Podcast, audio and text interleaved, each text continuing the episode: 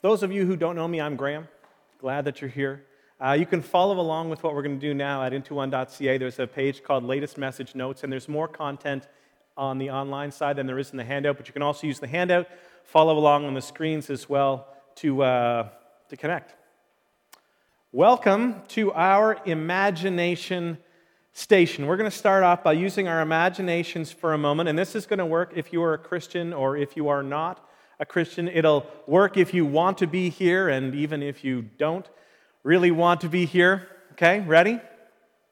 Okay, I want you to imagine what your life would be like if you had absolute confidence, perfect confidence that number one, there really is a God.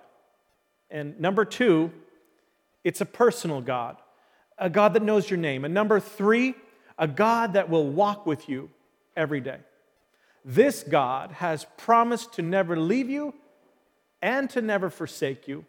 He has promised to see you through and to empower you to overcome and to bear up under and to come through anything and everything that you face. Now, remember, this is just imagination. Just imagine, if you can, that kind of faith. A faith that clearly sees that there are very hard things around, but at the same time is still able to, um, to hold on to the promises of God to trust God even when we can't see or feel God. God knows what's going on. God has a purpose for my life. God has promised that He can transform all things to work for good for those who love Him and who are called according to His purpose. My trust enables, my trust frees me to walk forward each day one foot after the other. I will do the next right thing that crosses my path. I will choose wisely. I will choose boldly to live the right way, regardless of what I see around me. What if that was you? Just totally at peace. Imagine that. Why should I worry? I don't set the rate of the beat of my heart. I can't control all that's swirling around me. God is present and He is overseeing it all. No fear about your kids, no fear about your marriage, no fear about your finances. It's not that everything goes your way, but you just have this dominant sense that God is with you and that God is for you. God is around you and God is in you, and together you are working in partnership with the God who made it all and sustains it all. Can you imagine, even imagine, that kind of faith? The deep faith to live. People might come up and say to you, Are you paying attention? Do, do you live in the real world at all? And maybe you've met people like this, and they say, Trust and then you provide information that exists to argue against trust. Well, did you know? Well, did you know? Haven't you heard? Can't you see? Why do we all like to undo other people's faith? Why what, is the, are we afraid that they have something that we don't? Part of us wants to question that intelligence of the other person, and maybe we even think or even say things like, Are you blind and stupid? Or maybe, maybe you met with this kind of big faith and, and, and you hear their story and you watch what they're going through, you watch it play out, and then you decided they're not getting this. I need to help them doubt. That's what they need. They need some doubting help. I will doubt God on your behalf. And that's how bad things are for you. You're so deluded, you can't even doubt on your own. Let me help you with that.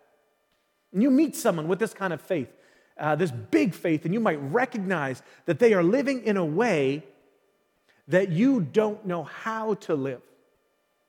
But I think that there is something so attractive about the freedom that these people are living in. You don't have that kind of faith. Maybe you are uh, not a Christian and you, get, and you get this inner desire to help rattle their faith.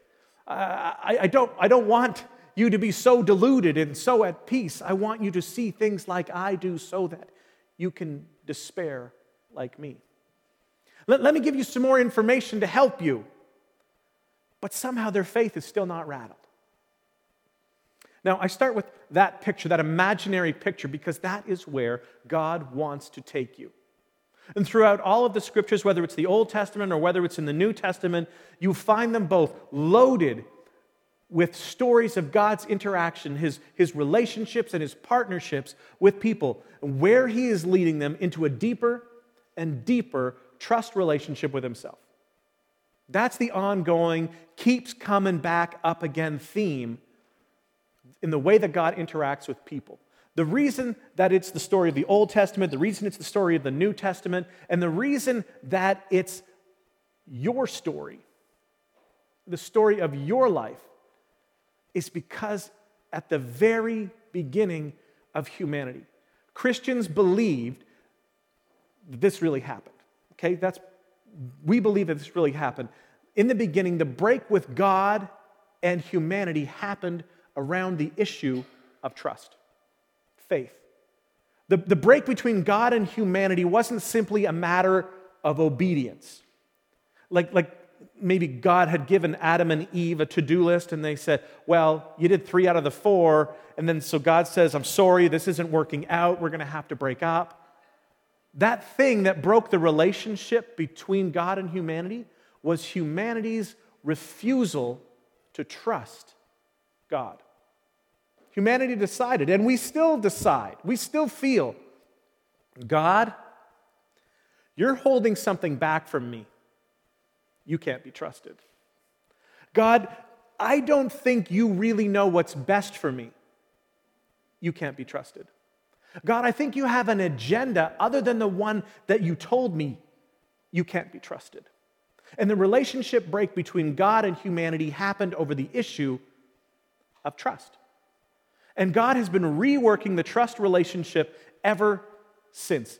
God's will for your life, regardless of where you are in terms of religion or non religion, the church, or the brand of your church, or no church, God's desire is to draw you into a relationship that is built around absolute, perfect confidence. God wants you to have really, really big faith in Him. That's what God wants for you.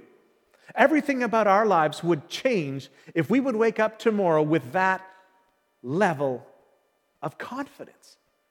Our money, our relationships, our anxieties, our friends and our enemies, our, our outlook, um, our work, our school, almost certainly our driving, everything would be impacted. Now, in the Old Testament, we have the record of God creating the nation of Israel. And the point of Israel was to show the rest of the world what it's like to have a relationship with God. So when, when God launched the nation of Israel in the desert, we, the first thing that he did was not give them the Ten Commandments. A long time before God gave the Ten Commandments, he reached into Egypt and he said, Trust me. I want you to trust me.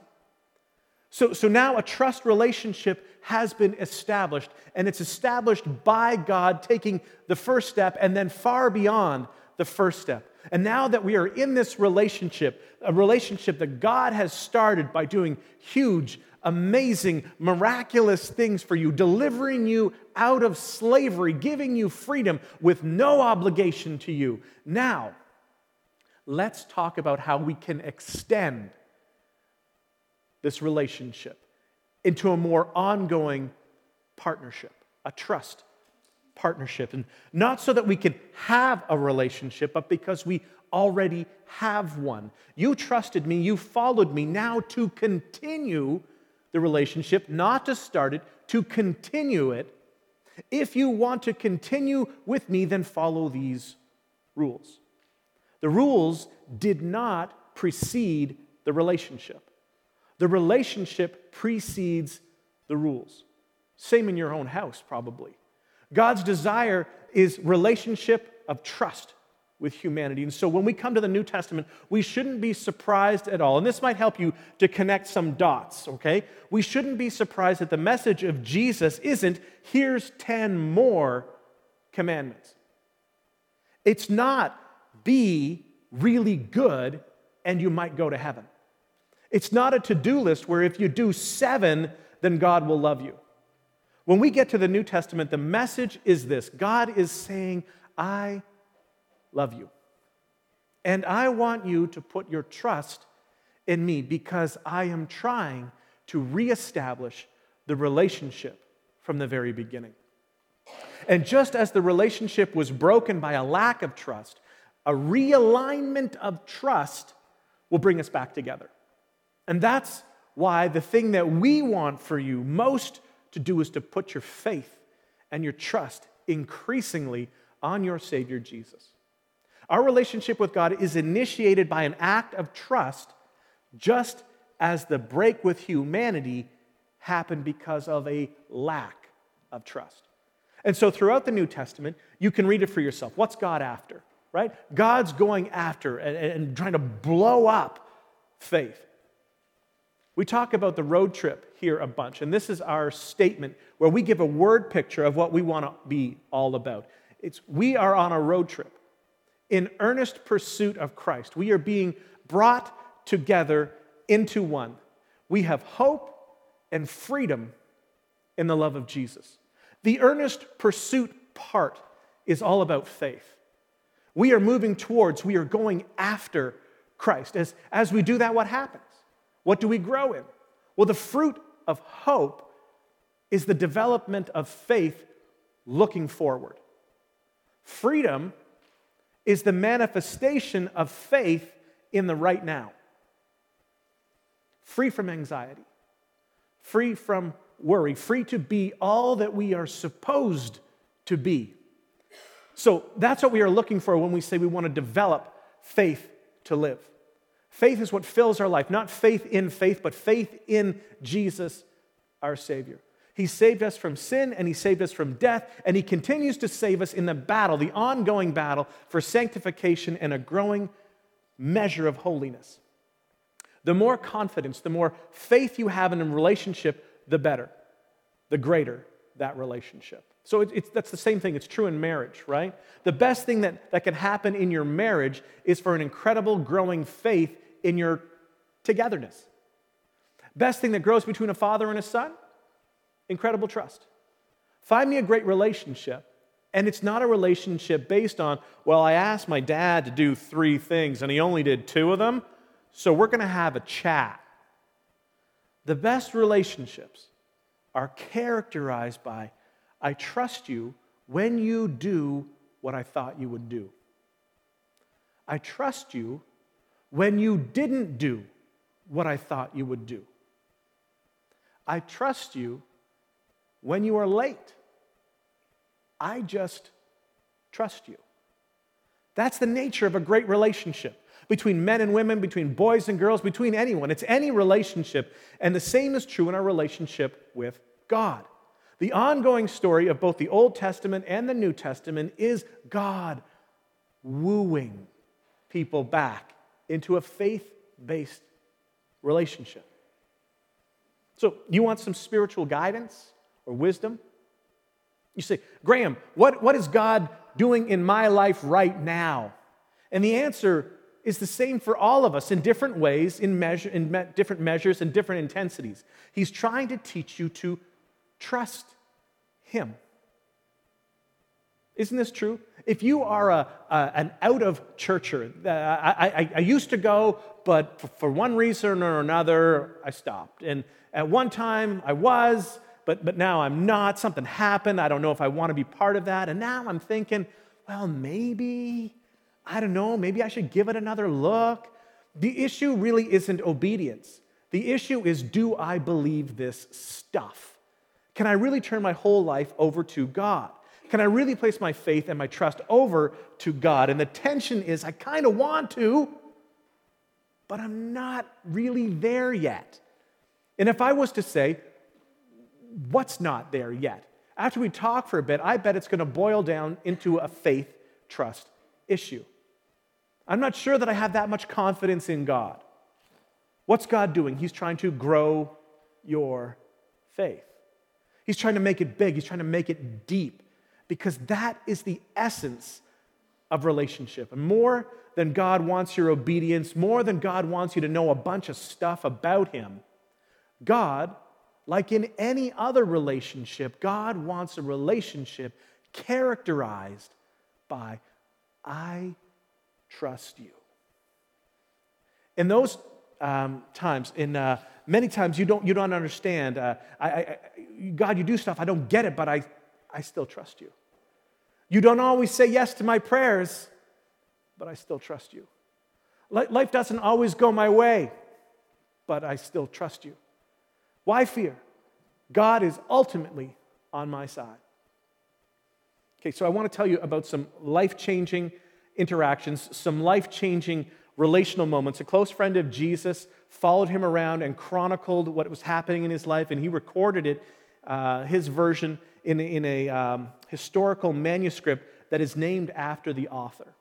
The author was Matthew. We call it the Gospel of Matthew. And in Matthew chapter 8, you know, you know that Matthew didn't add chapters and verses when he wrote it, right? Those were all added hundreds of years later.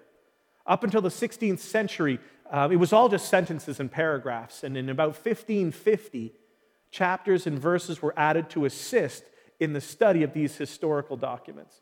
We're going to look at the incident reports for two miracles, two times when the supernatural broke into the natural.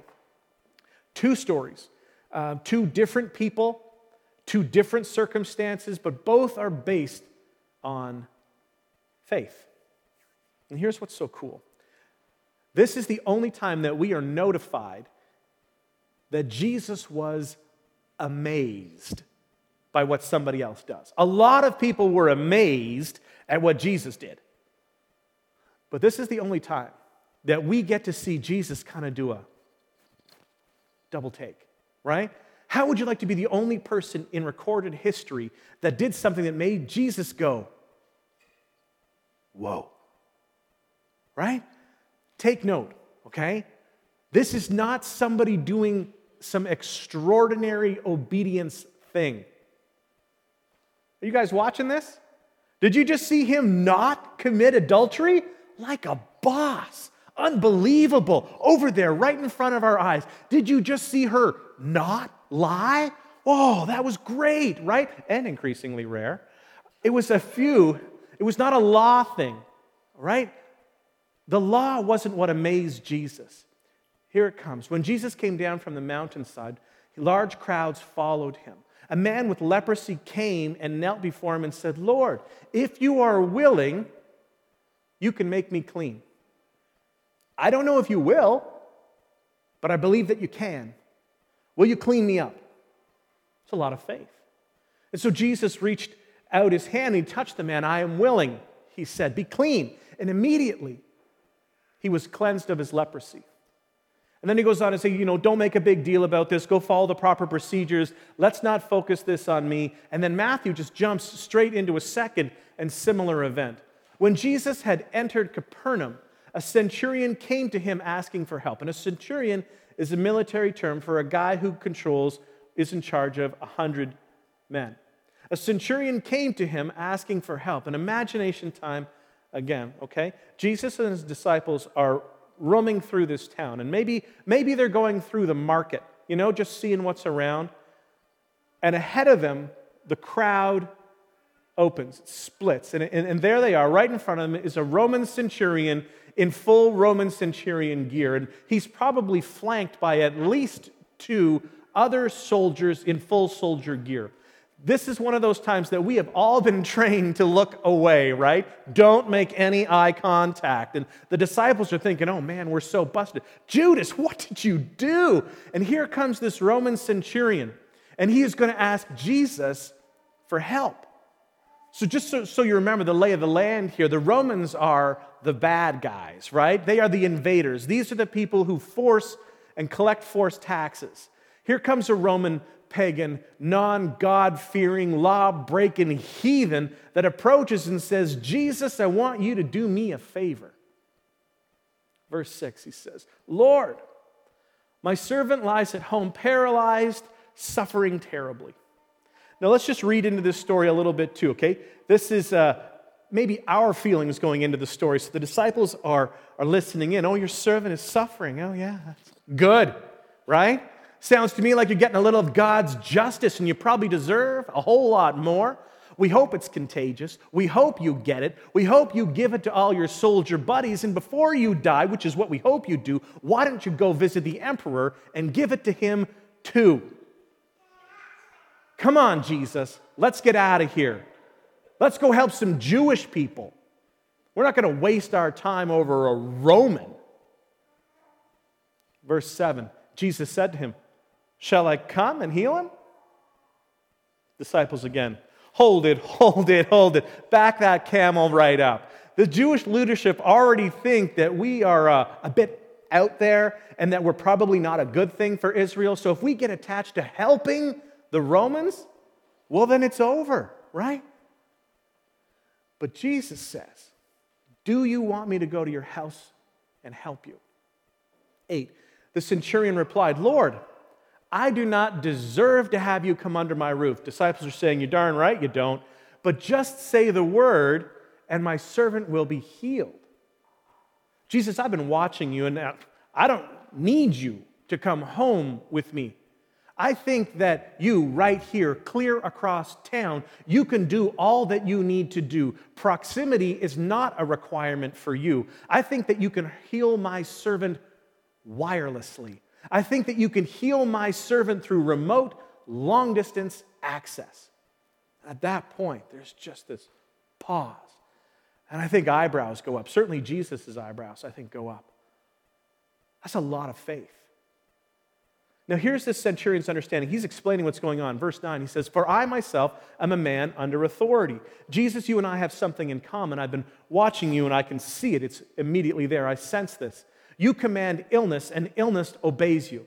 I'm a centurion. I command soldiers, and my soldiers obey me. I tell them to go over there and guard that thing. Don't you fall asleep, or death will find you. I walk away, and they do what I say. I say to these other guys, you go over there and uh, grab us all lunch and bring it, and meet me over here. Then that's what happens. I have a hundred men that do whatever I say. I realize that they do what I say not because I'm bigger or stronger or smarter than they are. They do what I say because I represent Rome. Now, if these hundred guys do what I say because I represent Rome, and sickness and death do what you say, obviously you are representing somebody. So, what we have in common here is that we're both under authority. I get my way because I am under the authority of Rome. I don't know whose authority you are under, but whoever it is, it's a life and a power bigger than you or me. So, so you don't need to bother yourself coming all the way over to my house to heal my servant. Whoever you represent, they can heal my servant even with no cell phone service at all. All that's going on in the centurion's head. That's what he's thinking, right? he made an observation that nobody else got. For I myself am a man under authority with soldiers under me. Just like you, Jesus, have sickness and death under you. And I tell this one, go, and he goes. And I tell this one, come, and he comes. And to my, I say to my servant, do this, and he does it. Then when Jesus heard this, he was amazed, astonished, astounded. This is the only time we hear this word associated with Jesus. And it is so important to realize that it is not associated with someone being super obedient. It is associated with somebody's incredible faith.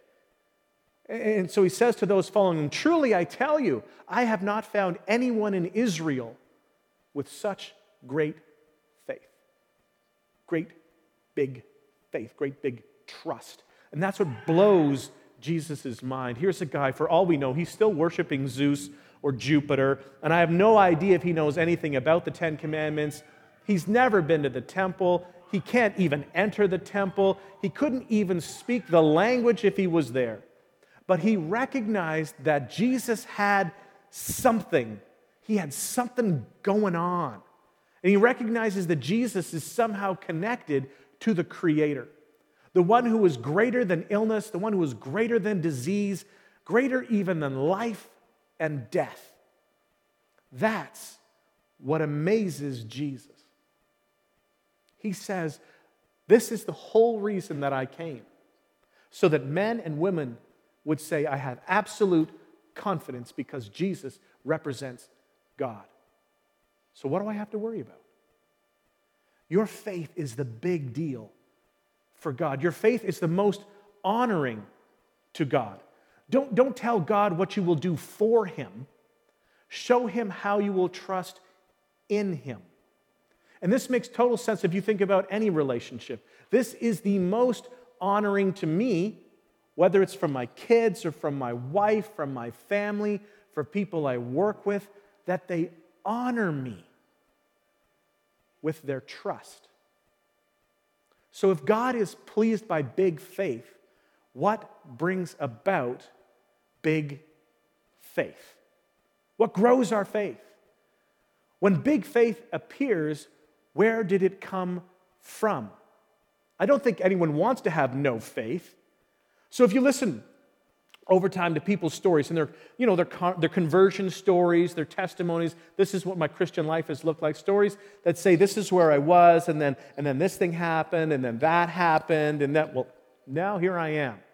If you listen to those stories and you, and you chart them, you could chart those things out. You could even chart your own story out. Think back. Look back on what your story is and chart it out. What were the highs? Where were the lows? What made a big difference? What propelled you forward?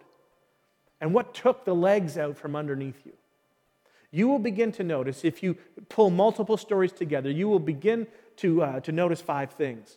So, so years ago, when we were um, starting into one and, and, trying to figure out to discern what our spiritual environment would be, uh, what is our philosophy of ministry, um, we're trying to decide and trying to discern the, the path forward. What will it look like? How will we help move people forward in their faith?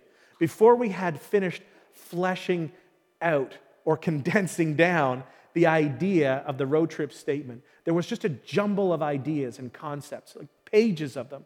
And uh, th- that's now all been boiled down into what we have a way to describe our priorities and our pathway to faith development to look at these five big parts of life stories that we had been hearing. There is no list of these anywhere in Scripture, okay? So you can't find them there. These are just based on real world observations and people telling their stories. These five things appeared to be catalysts to grow people's faith. They don't make faith grow, but they offer the opportunity for faith to be grown. In, in a story that covers uh, a faith filled life, I think that you will hear these five things they come up. And so for the next five weeks, we're going to talk about each one of each of these faith catalysts. This is not a list for you to do. All right, this is not a list that's in the correct order. This list is not in the Bible. This list might not always be right. This list is based on observations and it can be helpful, but it's not something that we're going to argue about or die over. All right? But here are five faith catalysts. The first one is practical teaching applied, understood teaching that is based on Scripture. When the stories are told, part of the story is, uh, well, and then someone invited me to church. Well, and, and, then somebody, they asked me to go with them to Bible study. And, and then there was that day that I, I decided I'd go to that class.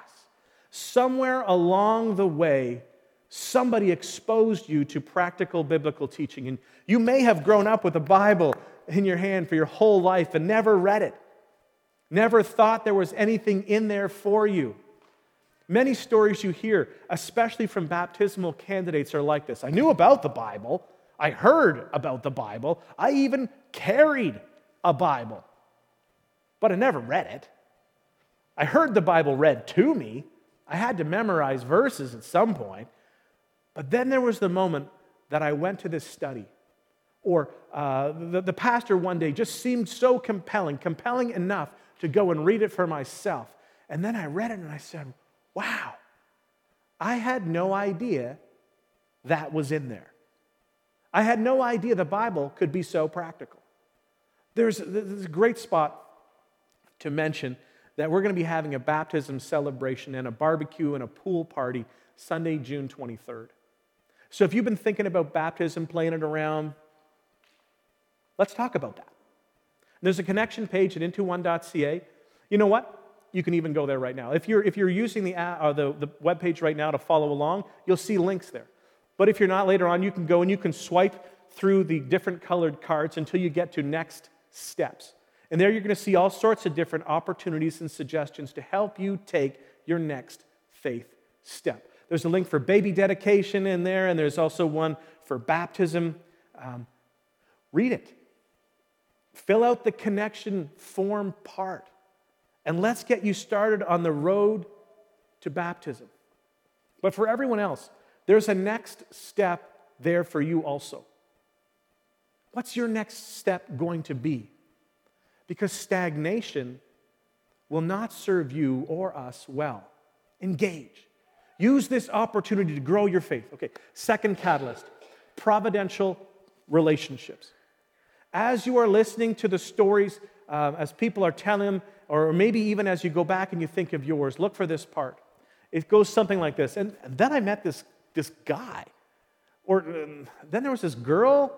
We, we, we met a couple. My, one day my boss came to me and one of the big faith catalysts that God uses to grow our faith, to make it big, is other people. God works in partnership with you, but He is also working with other people in partnership, and part of the partnership is to benefit you. Looking back on your journey, you can look back and you can say, that was providential. I felt like God put her in my life. I'm not sure what would have, happened if I had never become part of that group. Looking back, it seems like God just plopped them right in the middle of my path. This is not about a relationship, this is a providential relationship. It, it's like God acted on my behalf, bringing that person into my life. Third, private disciplines. This is part of your life as a Christian when you are consistently going about working on your God relationship.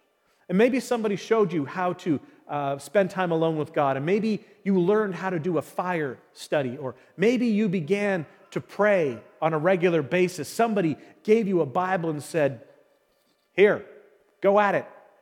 Start reading this thing on your own. You know, why not start at, you know, my favorite book? But just a heads up if you, were, if you were going to start reading the Bible, and you've never read it before, the Bible is a collection of ancient manuscripts. It's not a book that reads from beginning to end. You, you can do it that way, but I would suggest starting at one of the Gospels. You know, Matthew, Mark, Luke, John. Let's say John. Start reading at John. Meet Jesus first, and then get a New Testament perspective. And most people just are not helped by starting in Genesis and trying to read it straight through to Revelation. You can do that. It's not bad, it just feels a little overwhelming. Maybe somebody gave you a journal and they said, okay, as you're reading, start writing things down. What are your observations? What have you learned as you read? And maybe, maybe somebody challenged you with your trust of God and they said, you should begin giving on a regular basis. This will open up a new door for you and then let your faith grow in this super practical area. Learn to pray in your own words, not formulas and repetitive prayers. And d- just doing that is so liberating. It, it's a great area for concern for so many people who are in pursuit of their faith. Sure, I'll pray, but not out loud, not in front of other people. Somebody might hear me doing it wrong, right? Just pray from your heart. What is honestly on your mind? Use your words. There are so many disciplines that can aid your growth. And we have many listed again, into1.ca. Go there and check them out as well. Get engaged. Look at the things like Sabbath or silence, prayer, meditation, fasting, study, hospitality, mental focus. So many disciplines to experiment with. Private disciplines that you begin to do on your own. These things pop up in the life story all the time. For your faith to expand and grow, there will eventually need to be development of some of these private disciplines. Four, personal ministry. One of the areas that opens a whole new set of doors is any place where I decide I'm going to put my, my hands in, I'm going to put my, myself in to something. They, they, they asked me to volunteer. They, they, they wanted me to, me to answer somebody's questions about the church. They, they, they wanted me to organize something. Then, then, then someone asked me to, to lead a small group study. Someone asked me if I could help in kids' ministry. Then, someone signed me up to be part of the first impressions team to help greet people. And in those moments where you are moved into service, you are serving other people and you are serving Jesus, and you are, I don't know, sometimes you feel scared, right? It feels like too much. Do you know what happens when you are scared? You learn to pray in your own words. Now, here's a phrase that everyone needs to experience the blessing of saying multiple times in their lives. Okay, you ready for it? I have never felt so dependent on God in my life. And God is, He's saying, that's exactly where I want you to live. Oftentimes, in those environments where we, we move in and we, we decide we're, we're going to help people, we're going to serve people, we feel so overwhelmed, we feel underqualified, we feel over our heads, and we're just hanging on to God for dear life. And in those moments, that so frequently God uses you. He uses you, and later on, you get an email when someone lets you know, You changed my life when you you were there at just the moment that I needed someone to be there. Thank you for doing what nobody else has done for me. And you come away from those environments and your faith is just bigger. Your trust is expanded and you are not sure how or you're not sure why, but you are not the same as you used to be. But God has done something in you and He was doing something through you this arises in that place of dependence. The last faith catalyst, number five, is pivotal circumstances. When people tell their stories of God blowing up their faith and deepening their faith and turning, uh, making it something big, something big usually happens in that story. Somebody, somebody dies. Somebody got sick. You went through a divorce, got fired lost your job, lost a child, had a child, got married. As these stories get told, a part of the story is that clear, pivotal circumstance. You could have gone either way.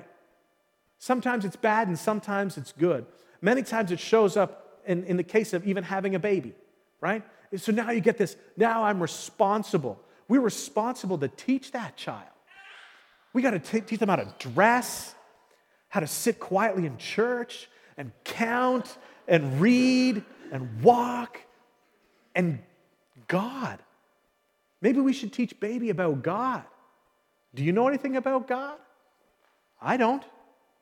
Maybe we better take this child off to somewhere to help them learn about God. Something arises that absolutely gets your attention. And somehow, in these memorable moments, God does something in your face, in your faith, that you were not expecting and that you did not ask for. But it happens. Boom, it's there. And so often, there are pivotal circumstances that God uses to build our faith. Do you know one of the, uh, the frequent big moments in a man's life in his faith development is? If, if you haven't experienced this, it will just sound like uh, I'm making it up, all right? One very common defining faith experience for men is when they first start, by their own choice, to give towards a kingdom oriented thing, like a, church or an organization. And they look back and they say, You know what God used to get my attention? It wasn't tragedy, it wasn't something that was really, really good, but that whole issue of my money. I just wrestled and wrestled and I resisted. But finally, there was a breakthrough.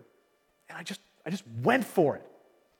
And when I look back, God used a circumstance involving and revolving around me and my money. We can see that. We, we, we see evidence of this at Into One also.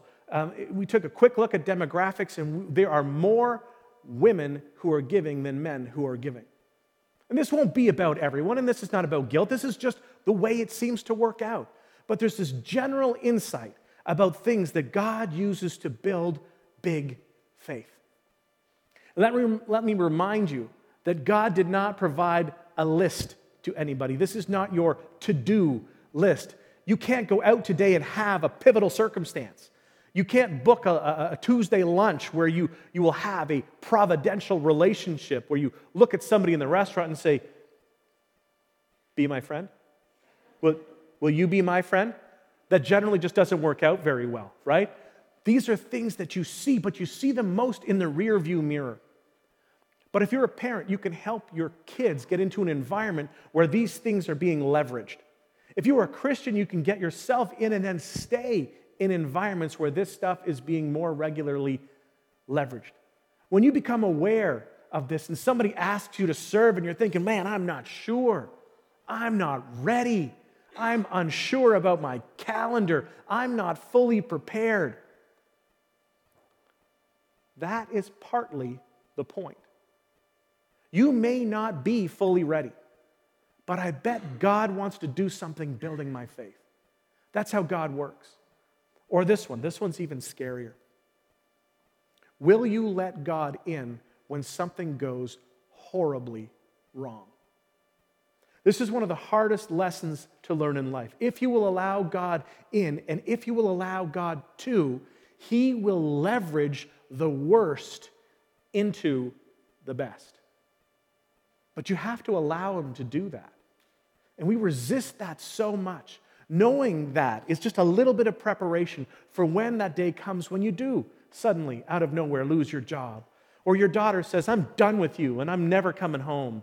Or the doctor calls and he's got bad news. You know, whatever it might be, when you remember, oh yeah, God uses pivotal circumstances to make my faith bigger. That doesn't take away the pain.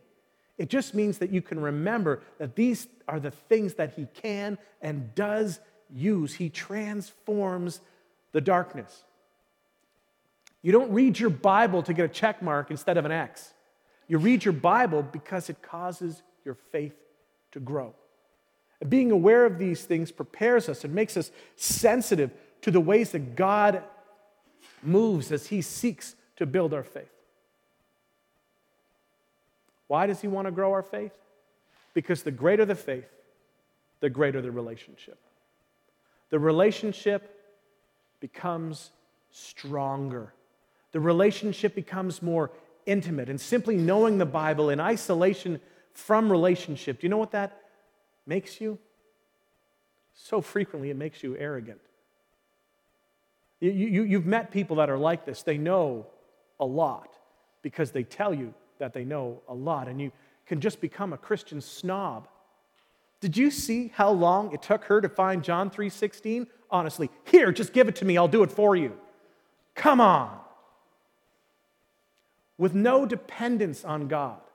All of that focus on holy living leads you to the temptation to become legalistic and judgmental. I cannot believe he wore that to church. Hello, if Jesus could hang on the cross for you, the least you can do is wear a tie for him. God must love me because look at all I do.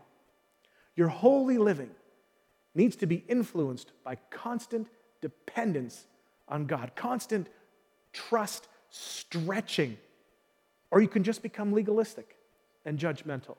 Dependency leads to intimacy, that leads to relationship.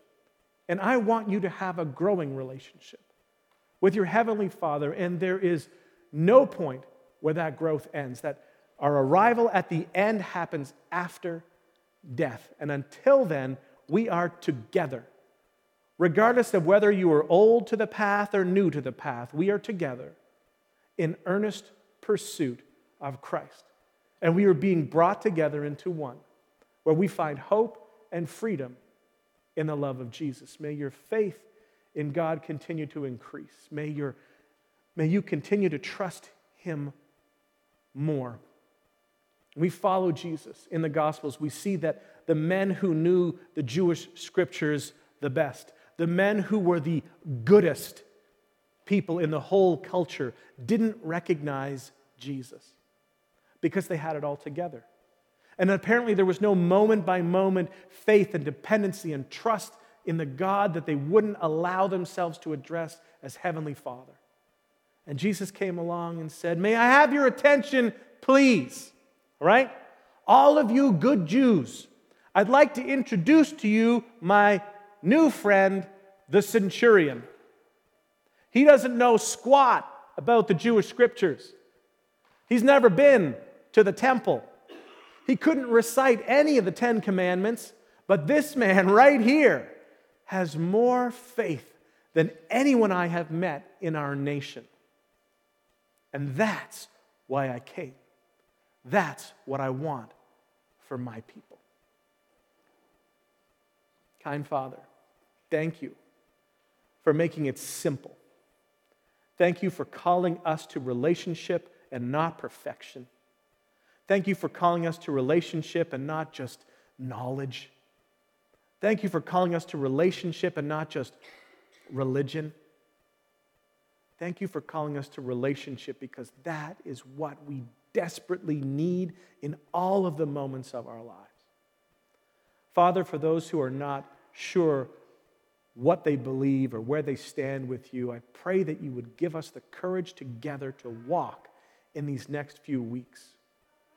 May each of us grow in our dependence on you and our trust in you.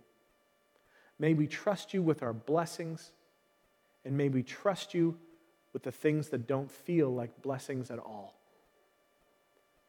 We are going to trust you, Jesus. Amen.